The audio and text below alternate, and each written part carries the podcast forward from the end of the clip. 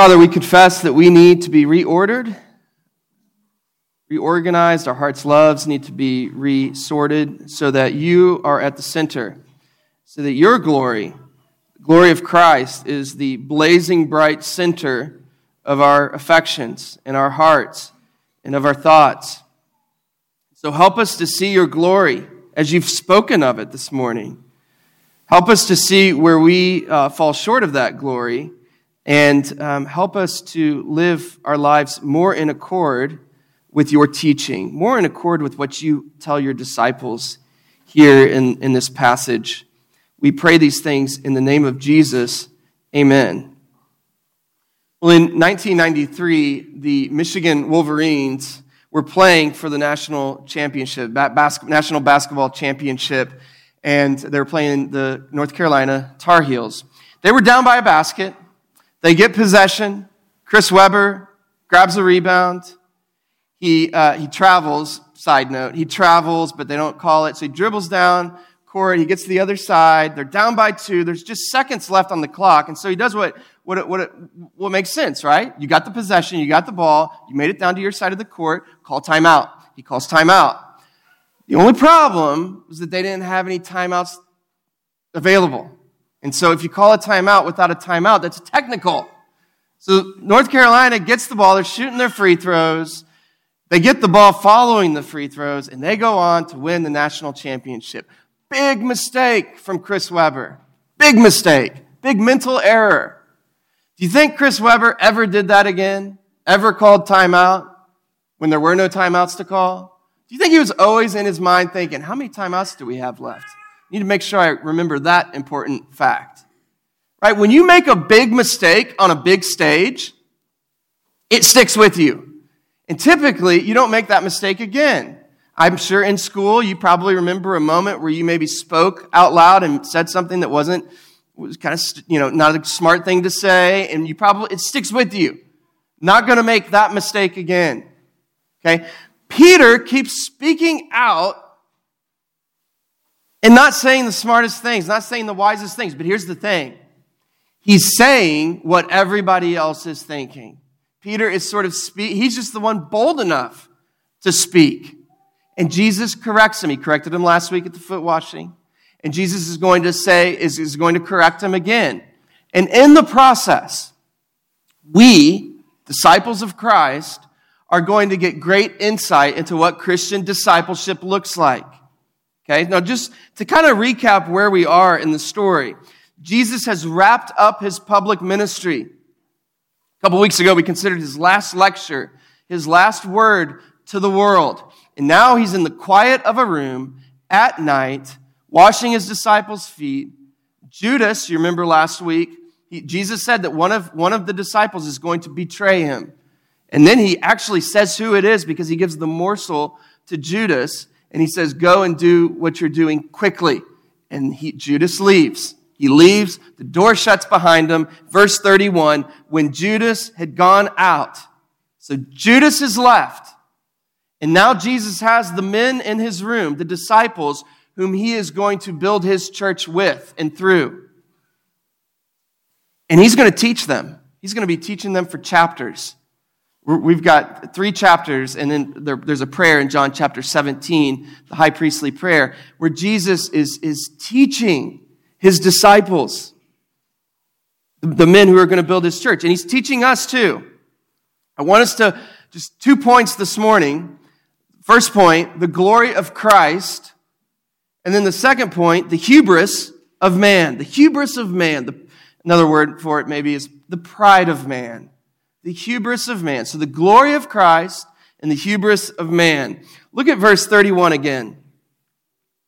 So when Judas had gone out, Jesus said, Now is the Son of Man glorified, and God is glorified in him. If God is glorified in him, God will also glorify him in himself and glorify him at once. See the word, it's, this is a strong thing that Jesus is saying. Now is the Son of Man glorified. What does it mean? Actually, it translates better this way. Now the Son of Man has been glorified. Now, what's going on? Because here's the thing. Little, we're going to explain this in greater detail in just a moment. But his glory in John's gospel refers to his cro- the cross. he says, Now the Son of Man has been glorified. What does that mean? Because he's not on the cross, it's still a few hours away. What does it mean? Well, some have described this as a prophetic perfect tense. It, it, Jesus is saying, This act, my glory, my glorification on the cross, now that Judah has closed the door and gone out to do what he is to do, it is so sure and certain that it is inevitable. Now has the Son of Man been glorified. When Judah left the door and the door shut behind him, a new chapter opened up for all humanity, a new chapter for the universe. All of human history pivots on this point because once Judas leaves the room and begins to, to, to, to turn Jesus over, the ball is rolling. The cross is right before Jesus. It's inevitable. It's, it's happening. Now, notice though how many times the word glory shows up in just these two verses. Count them up, there's five times in a span of two verses. This is the, the thrust of what Jesus is saying, his glory. And so the question is, what is he referring to? We said a moment ago, it's the cross, right? That's his glory. And that's unique in John's gospel. Uh, the, the other gospel writers don't speak of the cross. The cross is his humiliation. His glory is his return. John, though, says the cross is his glory. What does he mean? Well, we're going to explain that. But first, there's the primary question, right? What's glory? What does glory mean? We've got kind of this vague sense of what glory means, but what, what exactly are we referring to? And it's an important question. Our purpose as human beings relates to glory. Remember the Westminster Shorter Catechism? What is, what is humanity's primary purpose? To glorify God and to enjoy Him forever. So, what, is it, what does glory mean? Chris Morgan says this The glory of God refers to the magnificence, the worth, the loveliness, and grandeur of God and His perfections. It is everything that makes God great and perfect and beautiful and true and attractive. That's the glory of God. That's what glory is. It's, it's the kind of thing that we're drawn to, that our hearts long for, that we seek and desire. Now, our purpose, the Westminster Shorter Catechism says, is to glorify God. But here's the problem what do we do instead? As we said earlier, we, we glorify all the things we see in creation a beautiful car, a beautiful house, a beautiful yard, beautiful children, beautiful people, beautiful idols, we, all kinds of stuff. We've turned from glorifying God and we've turned to his creation to seek things out there. We, we have two dogs that like to hunt squirrels. Now, I would say that they're good at it, but they're not because to my knowledge, they've never actually killed a squirrel, but they're very persistent. And they'll see the squirrels scurrying about in the yard and they'll chase them, hightail it down to get them. And then the squirrels go up into the trees. That's kind of their good self defense. They get up in the trees, and then the dogs, they're not looking in the trees. What are they doing? They're sniffing around the ground, just all over. The, they're sniffing the traces of the squirrels running around the lawn, failing to realize that the squirrels are like right above them, just kind of probably laughing at them. So, you know, silly dogs. That's a picture of us. Right? God made a world, and he, there's traces of Him in the things that He has made. And we, rather than look up to the Creator, we got our noses to the ground and we're looking at all the things that He has made to provide us with the things that we can only find in God Himself. That's us. Okay? We're seeking glory in the creation, not the Creator.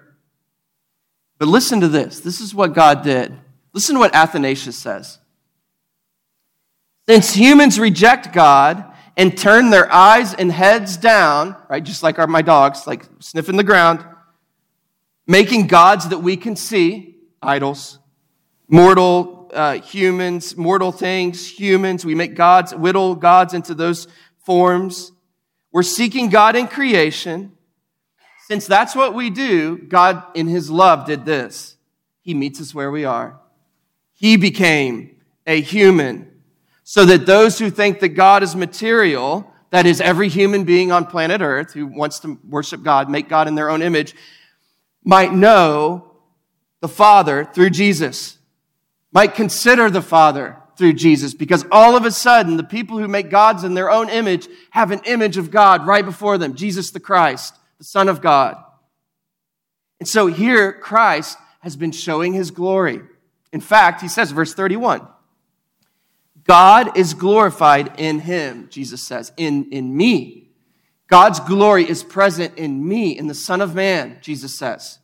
And we, we get that, right? I mean, we've seen Jesus raise the dead back to life. We've seen Jesus calm storms, just, just a command. We've seen Jesus cast out demons, and they're just perfectly obedient to him. We've seen Jesus provide wine at a party. We've seen Jesus do all kinds of miracles demonstrating his power, his glory. And the crowds flocked, didn't they? They flocked because we get that. We get that kind of glory. It's, it's Jesus extending life and peace and shalom to the world, peace to the world. We like that. But the cross, the cross, that's his glory. The, a crucifixion began with the Assyrians and was passed down through the centuries to other civilizations as the best way to strip a person of their humanity. The cross wasn't just about killing a person, they were about obliterating that person's dignity, humanity, stripping them of everything. Not to mention the pain and the torture. And here Jesus says, Jesus is about to descend into that. And here Jesus says, This is my glory, me being pinned to a cross. How, how, can, how can, I understand the cross, I understand. As a Christian, right, we understand it's necessary. But to describe the cross as his glory, here's how, here's how it's his glory. That Lesslie Newbigin answers it. Listen to what he says. The glory of God is not the self glorification of a supreme monad. That's how we think of glory. The glory is the individual sort of beating their chest and saying, I am great. I am great. I'm powerful. That's not what God's glory is. The glory of God is the perfect, is, is, is the glory of perfect love forever poured out and forever received within the being of the triune God. When the scripture, when John says in one of his letters that God is love, that's what he means. That God, the triune, God the Father, God the Son, God the Spirit, have been in an eternal act of self pouring themselves out for the other. And as they pour themselves out in love, the relationship is perfected. The relationship is glory. And for all eternity, the Father, the Son, and the Spirit have been pouring themselves out, relating to one another in love and all of a sudden, that love, that heavenly love that has been operative from all eternity, pours down to earth in the incarnation of Jesus Christ. And he's showing us what that love is like. And he's about to give us the best picture of that love, his death on a cross. On a cross. The world is on the cusp of seeing the glory of God displayed. But admittedly, it's hard to see. It's hard to see. It's going to be hard to see. It's going to be hard to understand. It won't make sense to flesh and blood. And he said, Christ has said so. It will not make sense. And the reason it won't make sense is because we are blinded by our own pride, our own hubris. Now, I want us to now shift from the glory of Christ to the hubris of man. Our own pride uh, blinds us to these truths. And they can't be known apart from the Spirit of God awakening us, opening our, lifting the veils on our eyes to see. And Jesus understands this. Look at what he says, verse 33. Little children, and he's being endearing here. He's not, he's not like putting them down, like you little idiots, you kids, you little, you know, child brains. Not, I don't mean to dismiss child brains. Um, you little, you, you don't understand what I'm saying. No, he's saying little children, like dear children, my, my beloved, a little while I am with you. You will seek me. And just as I said to the Jews, so now I also say to you, where I am going, you cannot come. Peter, again, doesn't get it. I would say, I would venture to say none of the disciples get it, but Peter's the only one bold enough to actually say something. And he speaks boldly. He speaks boldly on behalf of the disciples, and he also speaks boldly on behalf of us. Because what emerges is a dialogue that's very helpful for us to understand Christian discipleship. So let's see what he says. Verse 36. Peter said to Jesus, Lord, where are you going? And Jesus answered him, Where I am going, you cannot follow me, you will follow me afterward. So Peter said, Lord, why can I not follow you now? I will lay down my life for you. Now, there's a lot to say here, there's a lot to explore, but I want to focus just on Peter's bold claim. I, Lord, I will lay down my life for you. I will give my life for you. Now, what is Peter doing? He's doing what we do all the time. He's underestimating the work of Christ and overestimating his own work, his own ability to bring change to the matter. He's underestimating the, the need, the necessity, and, and, and the need for the work of Christ, for his going, and he's overestimating his own going. Like, I will give my life for you. Peter, in his own estimation, is, is, is big. And, and, and also, but by consequently, the work of Christ becomes less important. It actually sounds humble what Peter is saying, but it's not. It's hubris. And, ver, and Jesus responds, verse 38, what does he say? Peter, will you lay down your life for me? Like, Peter, you entrapped in death, you who need to be born again, as Jesus said in John 3, you are going to give your life for me, life. I'm life, life personified. And you think you can give your life for me? It's, it correlates to the foot washing, doesn't it? Remember Peter saying, Lord, you, I wash your feet. And Jesus says, Look, if you, if you won't have me wash your feet, you can have no fellowship with me. You can have no relationship with me. You cannot have me as Lord if you won't accept me as servant. And now Peter says the same thing. Lord, you shouldn't die. I'll die for you. My life for your life. And Jesus says the same thing. You, you, Peter, that's not your prerogative. That's not your, that's not how this works. It's like, imagine a patient uh, uh, somebody that's in an emergency situation, they're dying, they're bleeding, and everything's just falling apart, and they're in the ER, they've been rushed, uh, and, and the ER doctors are scrambling to try to bring this person back to life. And the patient says to the staff, the nurse, and the doctors, You, guys shouldn't. You shouldn't. I, I don't want to trouble you. It's a Friday night. You probably have family that you need to get back to. Uh, please stop. Don't, don't, this is messy right here. Please stop. Now, it, it sounds very kind for that patient that's on the deathbed to say that kind of thing. And it sounds, it's, it's like filled with middle class respectability, but it's a complete misunderstanding of the situation. The person is dying and they're desperate for a doctor, a physician to heal them. And they need to receive that care. Peter is in that situation. He, he misunderstands the situation. He misunderstood it at the foot washing, and now he misunderstands it again. And the impulse of Peter, Peter's impulse, leads to all kinds of problems in Christian discipleship. What Peter says is the same kind of thing we tend to say as disciples of Christ.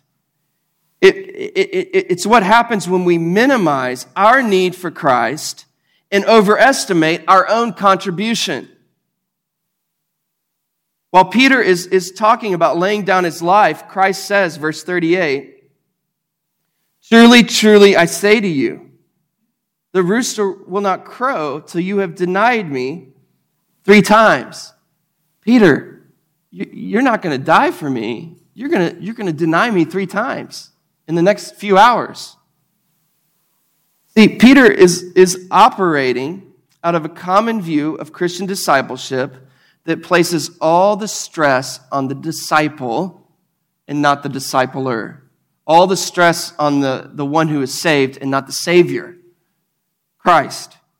And it's subtle too. This is how it, it goes something like this Christian discipleship is primarily about what I do for the Lord. And so we go, we do, we go out and we do big things for the Lord. Praise God. But when we go far down this path, and if we've forgotten Christ as Savior, we, we lose sight of Christ crucified. If, if in the spiritual landscape of our lives the cross shrinks, you know what happens? We get bigger. We, we, we get inflated. And we begin to think, like ever so subtly, that it's my service projects on work, Saturday work days, or it's my ability to lead a Bible study, or it's my ability to raise kids, or to teach, or to do my job well, or to evangelize at the coffee shop, or whatever it is. And here's what happens when you start kind of inflating your own sense of your awesomeness at being a Christian disciple, you start looking down on others the people that don't show up every Sunday, or the people that don't evangelize in the coffee shops, or the people that have kids that are real, just difficult kids that aren't being, it doesn't seem like they're being well discipled. You start looking down. You start thinking yourself more powerful than you are. And you live under the illusion that you are more committed to Christ than you actually are. You think that it's actually your commitment to Christ and not his commitment to you that's driving this whole thing. It's his faithfulness, not your faithfulness. I mean, Peter, Peter likely thinks in both, both the foot washing and here. And I'm the best of these disciples. Like I, I'm, I'm the, I'm the bold one. I'm gonna go, I'm gonna lay down my life. And yet, he's about to betray him three times. Christian discipleship is rooted in the cross. It's rooted in the work of Christ. Christian discipleship is primarily not about what you do, but about what Christ has done for you. So, if Christian discipleship is primarily about what Christ has done and less about what I do, that means I just put my foot off the gas and lay back and relax, right? I just kind of coast in this thing. Is that what that means? No, that's not what it means. Look at verse 34. Jesus gives a new commandment. He says, A new commandment I give to you. And what is it? That you love one another just as I have loved you. You also are to love one another. The commandment is simple love one another. That's it. But look at where this love is rooted. It's in, it's, it's in the love of Christ. You see it here. He says, just as I have loved you. It's not even entirely clear from the translation here, but, but, but the, the connection is causal. Jesus is saying, my love for you causes your love to go out into the world, your love to go out to others, to love others. It's the cause. Jesus is saying, you go and you pour your little love buckets of, of love on the world but you can do that only to the extent that you draw from the ocean of love that is me, that is my love, the love of the Father. Because remember, you can't give what you don't have. We can't, we don't have the love necessary to love one another. So what do we do? We draw from the well, we draw from Christ, and we pour out our love drawing from him. Remember uh, last week at our service uh, of organization, it was a very wonderful night. And you remember the pastor at Heritage, uh, Mike Philibert, gave me a charge. And he, he, he said, he said to be like Paul, St. Paul, the Apostle Paul, who had a big heart for his churches, a big heart for the church at Corinth, a big heart for the church at Thessalonica. To have a big heart. Remember what he said? Remember what Paul was doing? Just not many years before, he was persecuting the church. Paul was a committed Christian persecutor. He was, he was happy if Christians found themselves in prison. He would have been happy to see Christians executed. But then what happened? So, in other words, Paul has a tiny little heart before his conversion. And then Jesus, what happens? Jesus grabs a hold of him on the road to Damascus saves him, pours his love into him, the love of infinite, mighty God, pours that into him, and then all of a sudden, Paul is undergoing incredible suffering, pouring his life out for these churches. He starts describing himself. It's almost embarrassing language for him. He, he describes himself as a nursing mother to these churches, nurturing and caring for them. He describes himself as a father exhorting his churches. He's all of a sudden gone from having tiny heart to big heart, huge heart, supernaturally enlarged heart because it has been enlarged because Christ grabbed him and poured his love into him. And now, now Paul is taking the buckets of the ocean of love that is Christ and he's pouring it to the churches. And guess what? That kind of love is evangelistic. Look at verse 35. By this, all people will know that you are my disciples if you love one another. That love of, of, of the disciples, loving one another, loving the churches, loving the, the body, demonstrates the truthfulness of the claims of Christ. He's going to say this again in the high priestly prayer. It has an evangelistic effect. And this brings us to a, a, key concept that we, we have been emphasizing at this church since well before we began, well, all the way back to 2019. Ray Ortlund says gospel doctrine plus gospel culture equals the power of God at work. And so we, through song, through sermon, through sacrament, have been trying to communicate the gospel and gospel doctrine every week. And then as that works itself into our bones, it begins to work itself out of us in the form of a gospel, gospel culture, in the form of people loving one another. And I have been encouraged so much to see many who have been showing up at our church speak of the, the palpable sense of love that they've experienced here, the welcoming nature of this church, the warmth that they've experienced in this church. That is, that's encouraging. That's a work of the Spirit. As the gospel is preached, it begins to work itself out of us. It works in and then it works out. And that's, that's an encouragement. Last week, the pastors that were here from, the, from, the, from this area, many pastors were here, almost, many of them, noted about what a wonderful congregation we have. They felt the warmth and the love. And so that gospel doctrine plus gospel culture equals the power of God at work in a setting. And I believe that what, that what we've seen in this congregation since our inception is the power of God at work. Subtly, quietly, almost hiddenly. But if you pay attention, you can see it. And it's encouraging.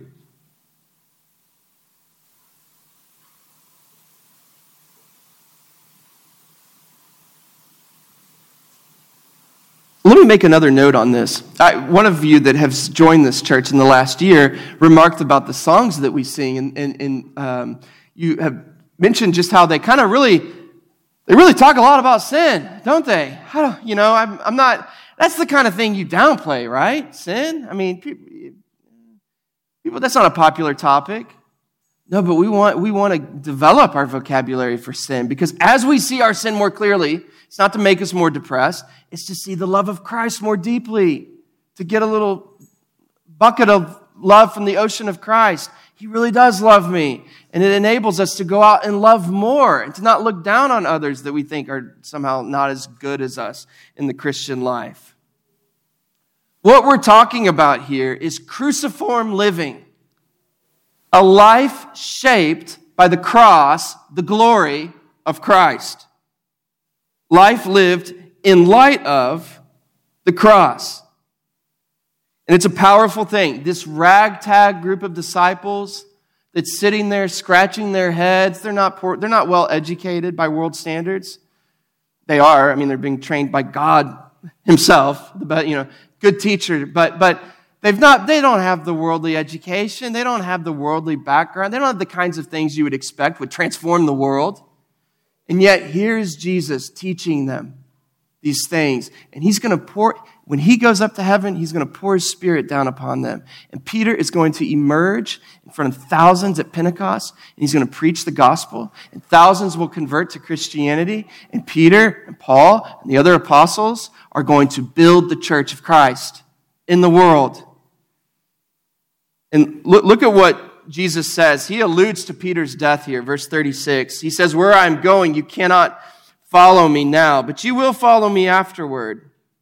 These apostles were, were killed for their ministry, for their gospel proclamation. And Peter is said to have been crucified uh, just as Christ was. But he said one thing was different. When they were crucifying, he said, Crucify me upside down. I'm not worthy of a crucifixion as, as good as my Lord. And so tradition has it, it's not in the scriptures, but tradition has it that, Christ, that Peter was crucified upside down. And G.K. Chesterton, commenting on this, said, The upside down crucifixion of St. Peter was a time when Peter saw the world as it really is, with the stars like flowers, the clouds like hills, and every man hanging by the mercy of God. See, what, what Peter saw in his upside down crucifixion is the world as it really is. That's our starting point. All of humanity is hanging by the mercy of God. We're dangling by it. And God, in His grace, has come to us to rescue us. That's what Jesus is saying. It's His glory. He's pouring this love out to those in need of it, those in need of His grace, in need of His mercy. And out of that flows the love of his church. It's a cascade of love. The, the, the, triune love of God, the Father, the Son, the Spirit, cascading down from all eternity. When Christ entered the world, heaven came down with it. The cascade, the fountain of love that is God, poured down onto earth. And Jesus is showing us it. And his cross is the pinnacle of that love poured down. He, he said it in John chapter 3. For God's, Jesus said it. For God so loved the world that he gave his only begotten Son, that whoever believes in him shall not perish, but have deep, everlasting life. This love, Jesus says, is his glory. The cross is a cascade of triune love. Come down and we get, we get swept up into it. We get swept up into it. It starts leaking out of us as we love one another. Let's pray. Our Father, we thank you for your love. We thank you for your glory. It is not anything that any human would concoct. It, it just, it just is, it seems so from heaven. It's out of this world. And we thank you that it does defy our expectations. It defies what we would, what we would expect. Um, because that lends itself to its truth. We don't need another human solution. We get those every day in the form of advertisements. We need something greater. We need the love of our Creator to enter into us and to, to arrive in our hearts. And you've done that. So we thank you. It's in Christ's name that we pray. Amen.